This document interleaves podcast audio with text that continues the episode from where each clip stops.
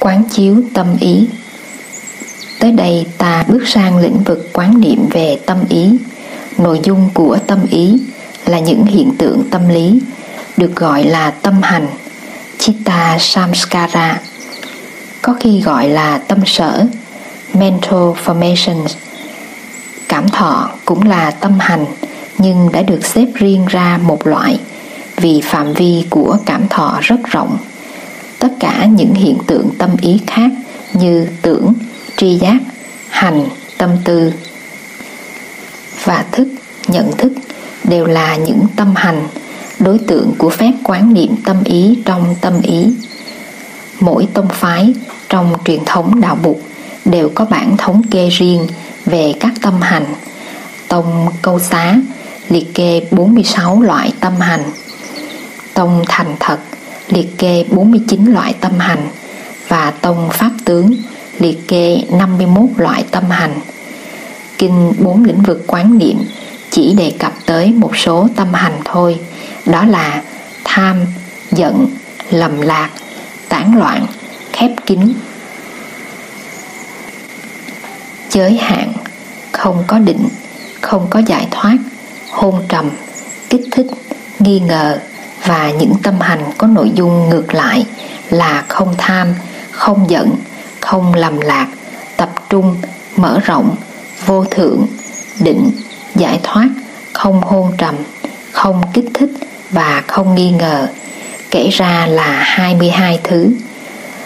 Tụng bản 2 có liệt kê thêm tâm hành ô nhiễm. Một danh từ có tính cách phổ quát và có thể bao hàm nhiều loại tâm hành có tính cách ô nhiễm. Tùng bản 3 có liệt kê thêm tâm hành ái dục như một loại tâm hành có nội dung khác với tâm hành tham dục. Ngoài ra, các tụng bản trong những chương nói về quán thân, quán thọ và quán pháp cũng nói đến một số các tâm hành khác như niệm, chán ghét, an, bất an, tinh tiến, hỷ lạc, nhẹ nhàng, buông bỏ, vân vân. Tất cả những tâm hành đó đều là đối tượng của sự quán chiếu tâm trong tâm. Phương pháp quán tâm trong tâm cũng giống hệt như phương pháp quán thân trong thân và quán thọ trong thọ, nghĩa là nhận diện được sự phát sinh, có mặt và tàn hoại của những hiện tượng tâm ý, được gọi là tâm hành mỗi khi ngọn đèn chánh niệm và quán chiếu được đốt lên. Tâm hành đang có mặt sẽ chịu ảnh hưởng tốt của ánh sáng chánh niệm và quán chiếu ấy một cách tự nhiên và tính chất cũng như phẩm chất của tâm hành ấy sẽ được thay đổi theo chiều hướng tốt đẹp hơn, dù đó là một tâm hành có bản chất xây dựng hay có bản chất phá hoại, an lạc và giải thoát. Bài tập thứ 13 Đây là bài tập quán chiếu về tâm hành tham dục. Tham dục tức là vướng mắc vào các loại dục vọng. Sắc, thanh, hương, vị và xúc là đối tượng của năm loại tham đắm gọi là ngũ dục. Ngũ dục cũng có khi được liệt kê là tài dục ham giàu sang sắc dục ham dâm sắc danh dục, ham danh vọng. Thực dục, ham cao lương, mỹ vị. Thụy dục, ham ngủ vùi. Năm thứ, tham đắm. Không những gây chướng ngại trên con đường học đạo, mà còn tạo ra nhiều khổ đau cho thân tâm. Bụt thường dạy rằng, con người thường hay lầm lẫn, tham dục với hạnh phúc. Trong kinh magandhya M75 Bụt lấy ví dụ một người có bệnh hủi bị bắt buộc vào sống biệt lập ở trong rừng. Người này luôn luôn cảm thấy ngứa ngáy, xốn sang rất khó chịu. Ông ta đào một cái hố, chất cành khô và những gốc cây xuống hố và đốt cháy cho đến khi hố đầy than hồng. Rồi ông ta đứng bên cạnh hố, đưa mình mẩy tay chân lên trên hố than để hứng lấy cái nóng của than lửa đang cháy. Trong khi làm như thế, Ông ta thấy rất đã ngứa và cảm thấy bớt khổ. Ngày nào không được hơ mình trên hố than rừng này, ông ta rất lấy làm đau khổ. May mắn cho ông ta, mấy năm sau ông lành bệnh và trở về sống cuộc sống bình thường trong thôn xóm. Một hôm, ông ta vào rừng thấy mấy người có bệnh hủi đang đưa mình mẩy của họ hơ trên hố than rừng. Ông thấy thương xót họ vô cùng. Hố than rừng nóng quá, tới gần ông không chịu nổi.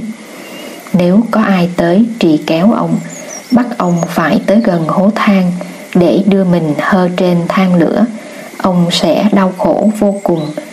Cái mà ngày xưa ông cho là đã làm cho ông sung sướng, bây giờ đối với ông là một sự khổ đau.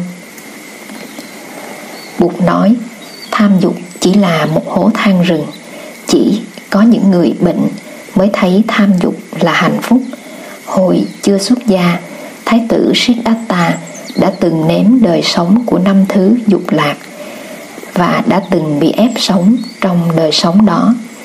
Nên câu nói của Bụt đã phát xuất từ kinh nghiệm của người. Hạnh phúc chân thực theo Bụt là một cuộc sống ít ham muốn, ít tiêu thụ, một cuộc sống thư thái, có tự do, một cuộc sống trong đó người sống có thì giờ và điều kiện tiếp xúc với những thực tại màu nhiệm của cuộc sống. Mỗi khi tâm ý về tham dục phát hiện, hành giả liền phát khởi ý thức về sự có mặt của tâm ý ấy. Đây là tâm ý ham tài, đây là tâm ý ham sắc, đây là tâm ý ham danh, vân vân. Đây là nguồn gốc của sự phát sinh tâm ý ham tài, đây là nguồn gốc phát sinh của tâm ý ham sắc, đây là nguồn gốc phát sinh của tâm ý ham danh, vân vân. Đây là khổ thọ do tâm ý ham tài làm phát sinh.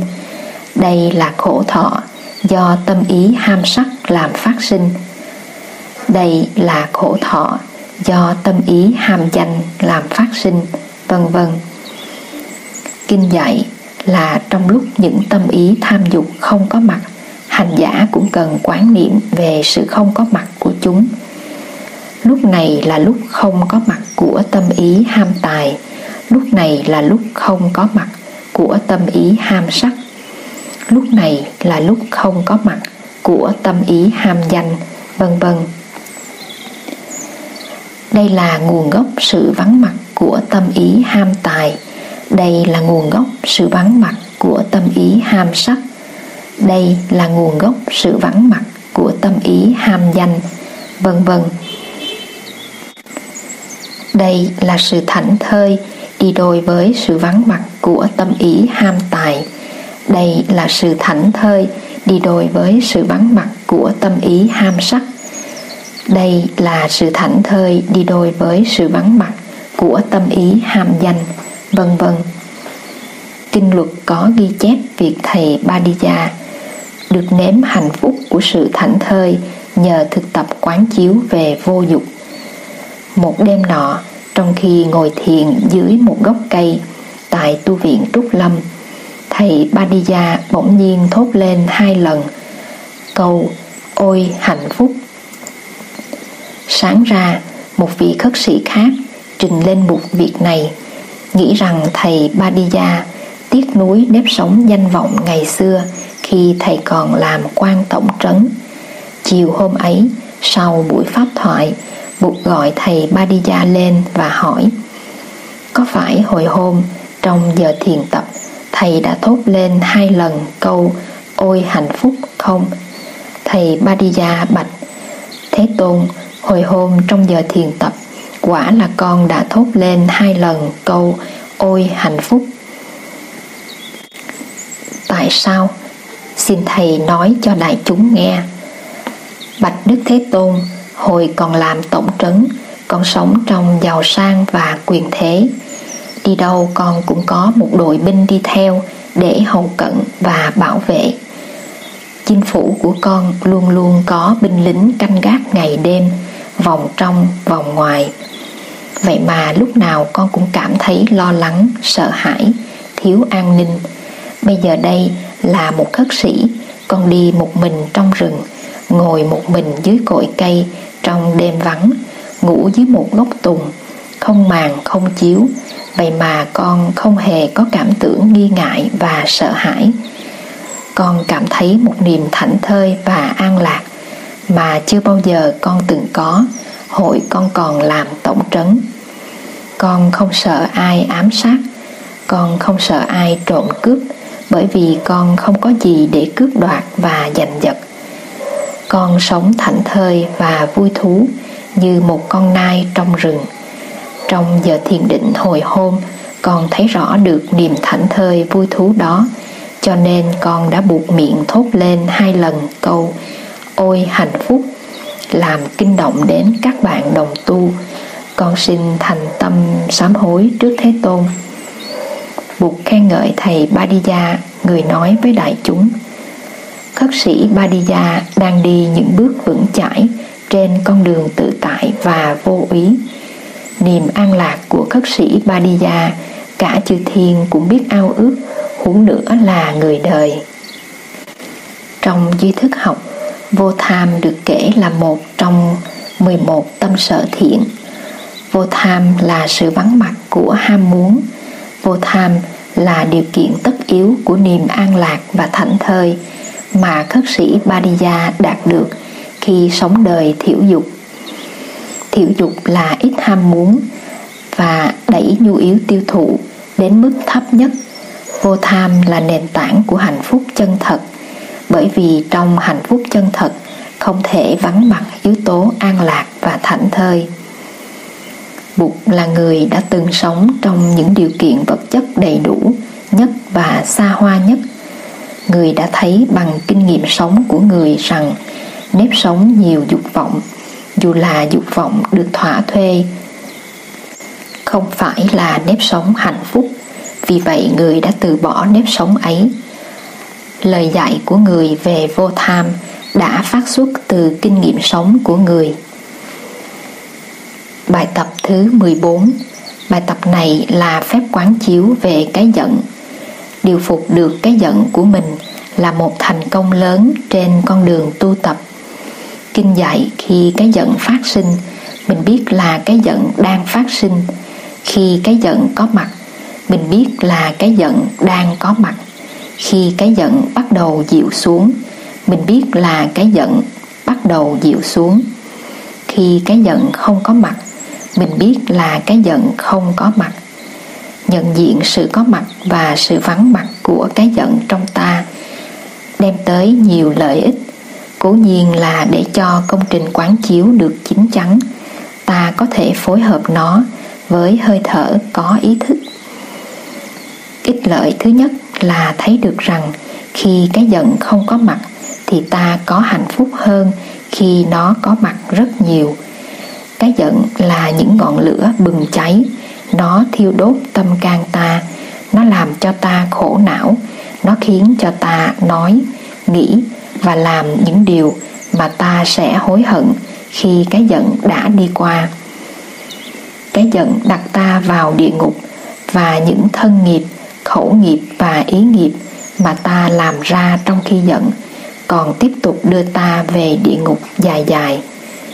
Địa ngục A Tỳ đâu chưa thấy, Nhưng ta có thể thấy rõ ràng rằng Người đang giận Đang sống thật sự trong một thứ hỏa ngục. Sân hận và căm thù Là chất liệu của thứ hỏa ngục ấy. Tâm ý vô sân cũng là một trong 11 tâm sở thiện. Vô sân là sự vắng mặt của giận dữ và căm thù. Vô sân là sự mát mẻ và khỏe khoắn. Vô sân là nền tảng của hạnh phúc chân thật. Vô sân cũng là nền tảng của từ và bi sự phát triển của tâm sở vô sân đưa tới từ và bi. Ích lợi thứ hai là khi nhận diện được cái giận của ta, thì cái giận ấy mất đi tính cách tác hại của nó. Chỉ khi nào giận mà không biết và không quán chiếu về cái giận của mình, thì cái giận ấy mới tha hồ tác hại.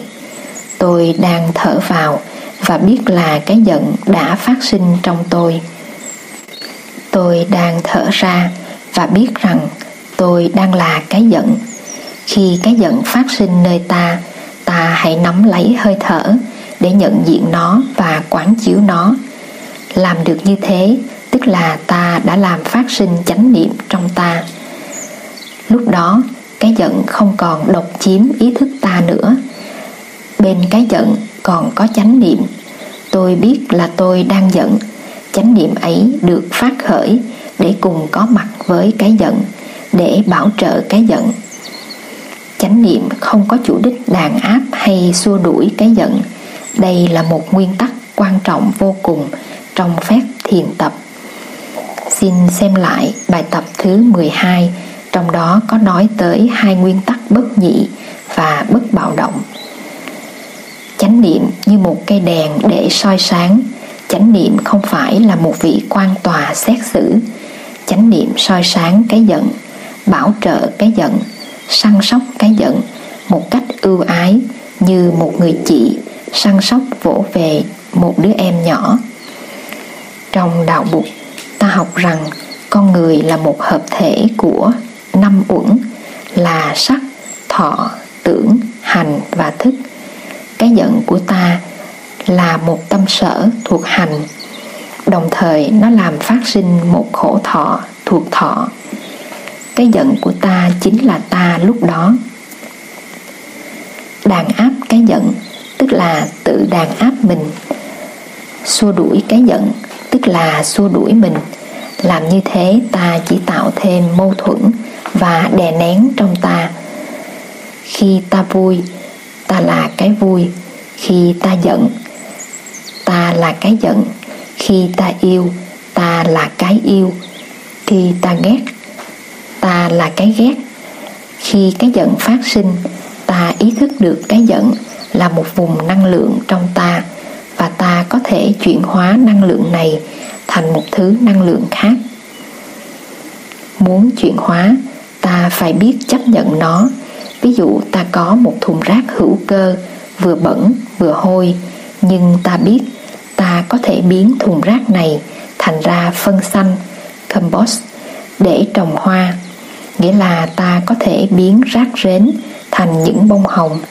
Mới nhìn thì ta thấy rác với hoa là hai thực thể riêng biệt và chống đối nhau. Nhưng nhìn sâu thì ta thấy trong rác có hoa và trong hoa có rác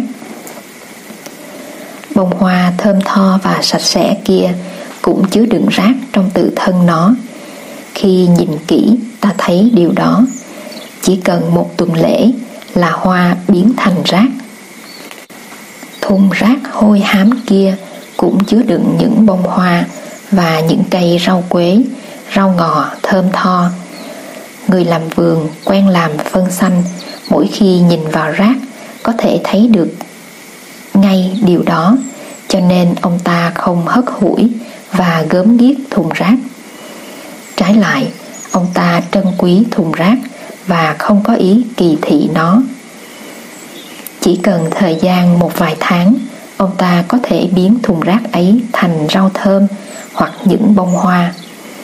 Đối với cái buồn, cái giận trong ta ta cũng nên có cái nhìn và thái độ bất nhị của người làm vườn đối với bông hoa và thùng rác. Ta không sợ hãi và ruồng bỏ cái giận của ta. Ta biết nó là một thứ rác, nhưng ta cũng biết rằng ta có thể chuyển hóa nó. Ta cần nó như người làm vườn cần phân xanh. Biết chấp nhận cái giận của ta là ta đã bắt đầu có an lạc rồi. Từ từ ta sẽ chuyển hóa nó khi tâm sở giận phát hiện, những tâm sở khác vẫn đang nằm tiềm phục trong chiều sâu của tâm thức ta. Chiều sâu đó, duy thức học gọi là thức alaya. Cái vui, cái buồn, cái yêu, cái ghét cũng có mặt trong lúc ta giận. Nhưng chúng đang nép phục trong thức alaya như những chủng tử bicha chỉ có cái giận là đang được phát khởi trên bình diện ý thức lúc đó. Nếu ta để cái giận hoành hành một mình, thì nó sẽ gây nhiều đổ vỡ bên trong cũng như bên ngoài. Phát khởi chánh niệm, tức là làm phát hiện tâm sở niệm smrti lúc ấy còn tiềm phục trong alaya, để nó trở thành người bạn đồng hành của tâm sở sân. Nếu ta theo dõi hơi thở và bảo trợ cái giận của ta bằng chánh niệm, thì tình trạng sẽ trở nên an toàn. Tuy cái giận còn đó, nhưng nó không đủ sức tác hại nữa. Nếu ta tiếp tục duy trì chánh niệm, thì cái giận sẽ biến thể từ từ. Ngay khi chánh niệm mới phát sinh, cái giận đã chịu ảnh hưởng của chánh niệm rồi. Chánh niệm như một ngọn đèn soi sáng, ta vừa mang đèn vào phòng thì đã có sự đổi thay trong phòng. Dưới ảnh hưởng của ánh sáng chánh niệm, cái giận bắt đầu biến thể. Khi mặt trời lên, ánh sáng mặt trời chỉ cần chiếu vào cây cỏ và vạn vật thôi, mà cây cỏ và vạn vật đều chuyển biến. Nghĩa là đều phát triển và trở thành. Ánh sáng mặt trời dường như không làm gì hết nhưng quả thật, nó làm rất nhiều. Dưới ảnh hưởng của mặt trời, cây cối làm ra chất diệp lục tố. Màu xanh của cây cỏ chính là do mặt trời làm ra vậy. Cây cỏ sinh trưởng thì các loài động vật mới có thực phẩm để sống còn. Bông hoa còn bút nhưng nếu mặt trời tiếp tục soi chiếu vào nó thì bông hoa sẽ nở. Ánh sáng mặt trời đi vào trong bông hoa.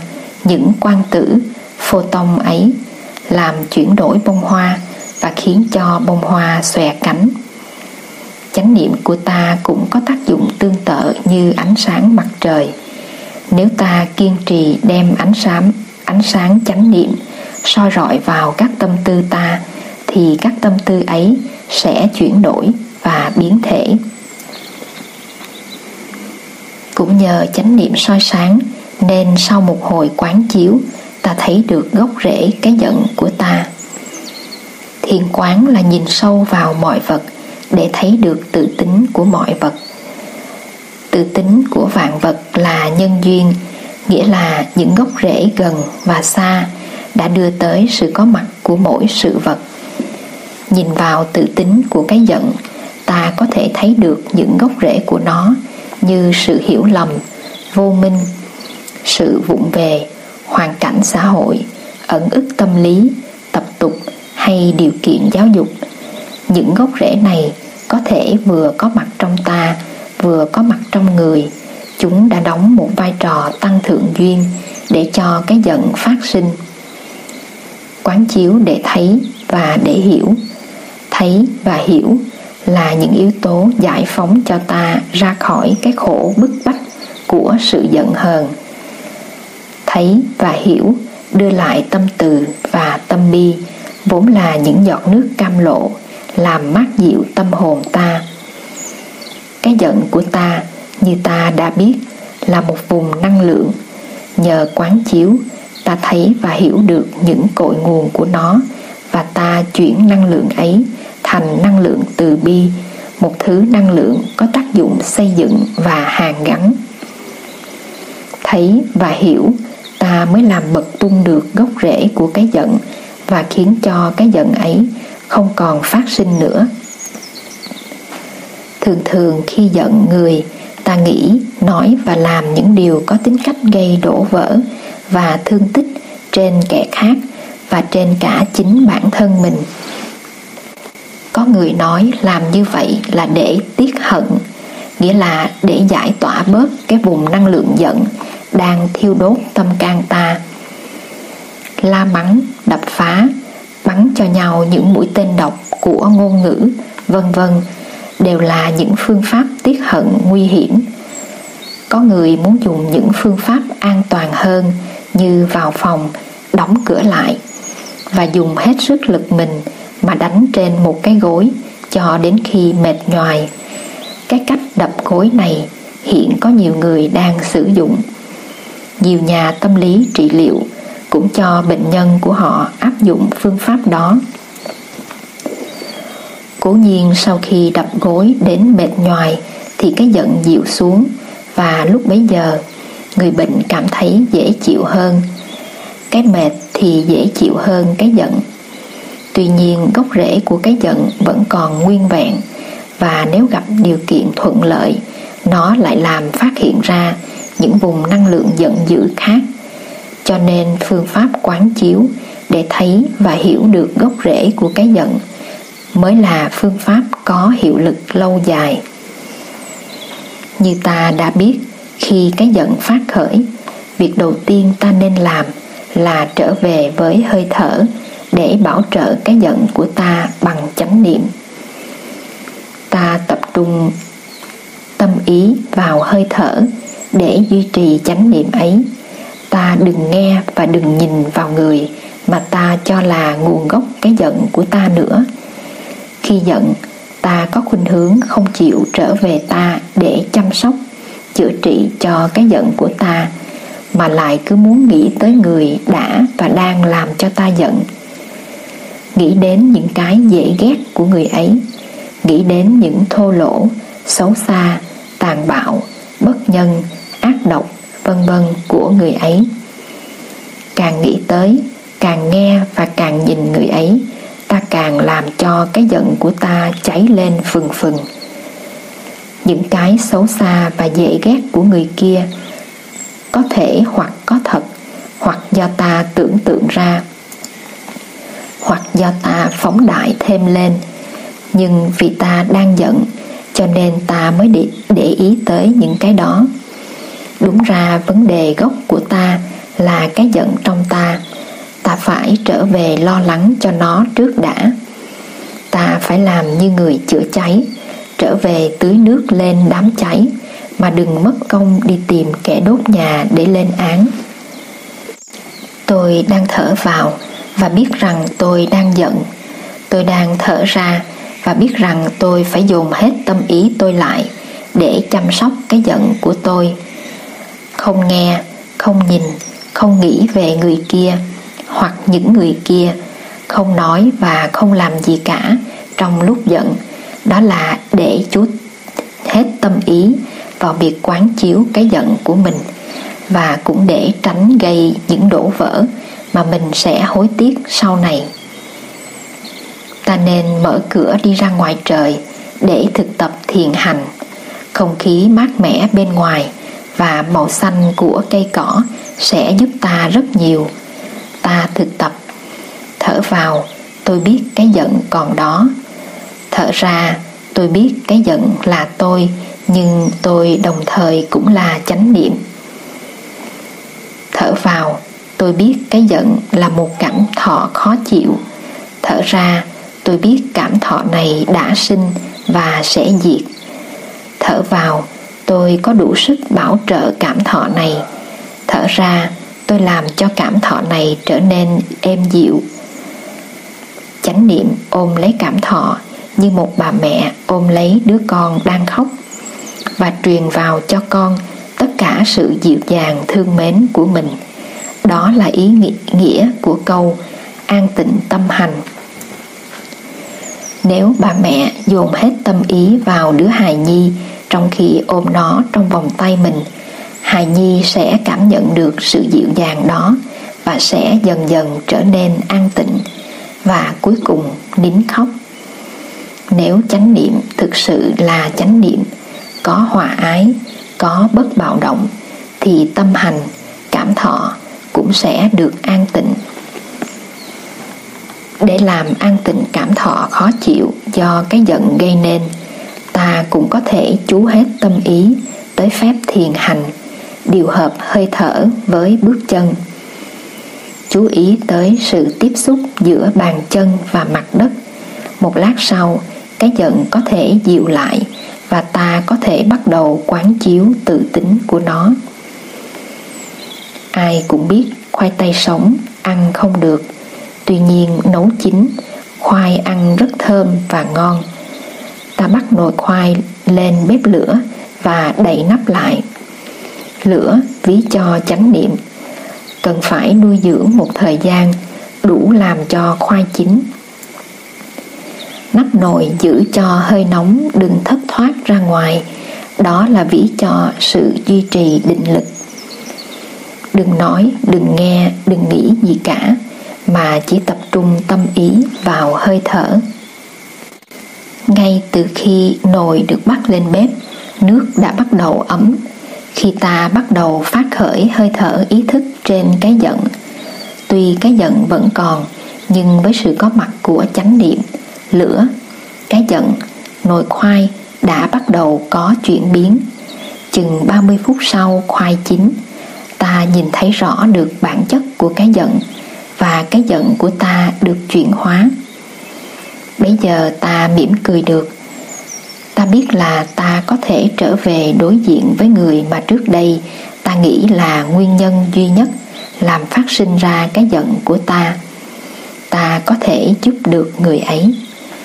Cái giận của ta có gốc rễ nơi sự thiếu hiểu biết của ta về những nguyên nhân gần và xa đã đưa lại cho ta tình trạng bất như ý. Nó lại có gốc rễ nơi sự tham đắm, lòng tự ái, tính cách dễ bị kích thích và sự nghi ngờ của ta. Cách thức ta đối phó với những biến cố xảy ra phản ảnh tình trạng trí tuệ của ta cũng như tình trạng đam mê của ta. Những gốc rễ chính của cái giận nằm ngay trong ta, hoàn cảnh và kẻ khác không phải là những nguyên nhân chính. Khi có tai nạn động đất hoặc lục lội, ta có thể chịu đựng được những thiệt hại do thiên tai gây nên. Nhưng khi những thiệt hại đó được gây nên bởi con người, thì ta lại không thể chịu đựng được. Trong ta phát sinh giận dữ và căm thù. Nếu ta biết rằng động đất và lục lội đều có nguyên nhân của chúng thì ta cũng có thể thấy rằng đằng sau những kẻ gây nên thiệt hại cho ta, về vật chất cũng như về danh vọng, cũng có những nguyên nhân gần xa mà ta phải thấy và phải hiểu. Ta phải thấy rằng tai nạn do người gây nên cũng là một loại thiên tai. Kẻ kia làm khổ ta vì kẻ kia vô minh, kẻ kia bị xâm chiếm bởi tham vọng và hận thù là nguyên do của những đau khổ của họ. Nếu ta nổi giận và đối xử với kẻ kia như một kẻ thù, thì ta đang biến ta thành kẻ thù kia, ta và kẻ kia không khác. Để thực hiện được vững chãi trạng thái vô sân trong tâm tư và cả trong tiềm thức, ta phải thực tập từ bi quán.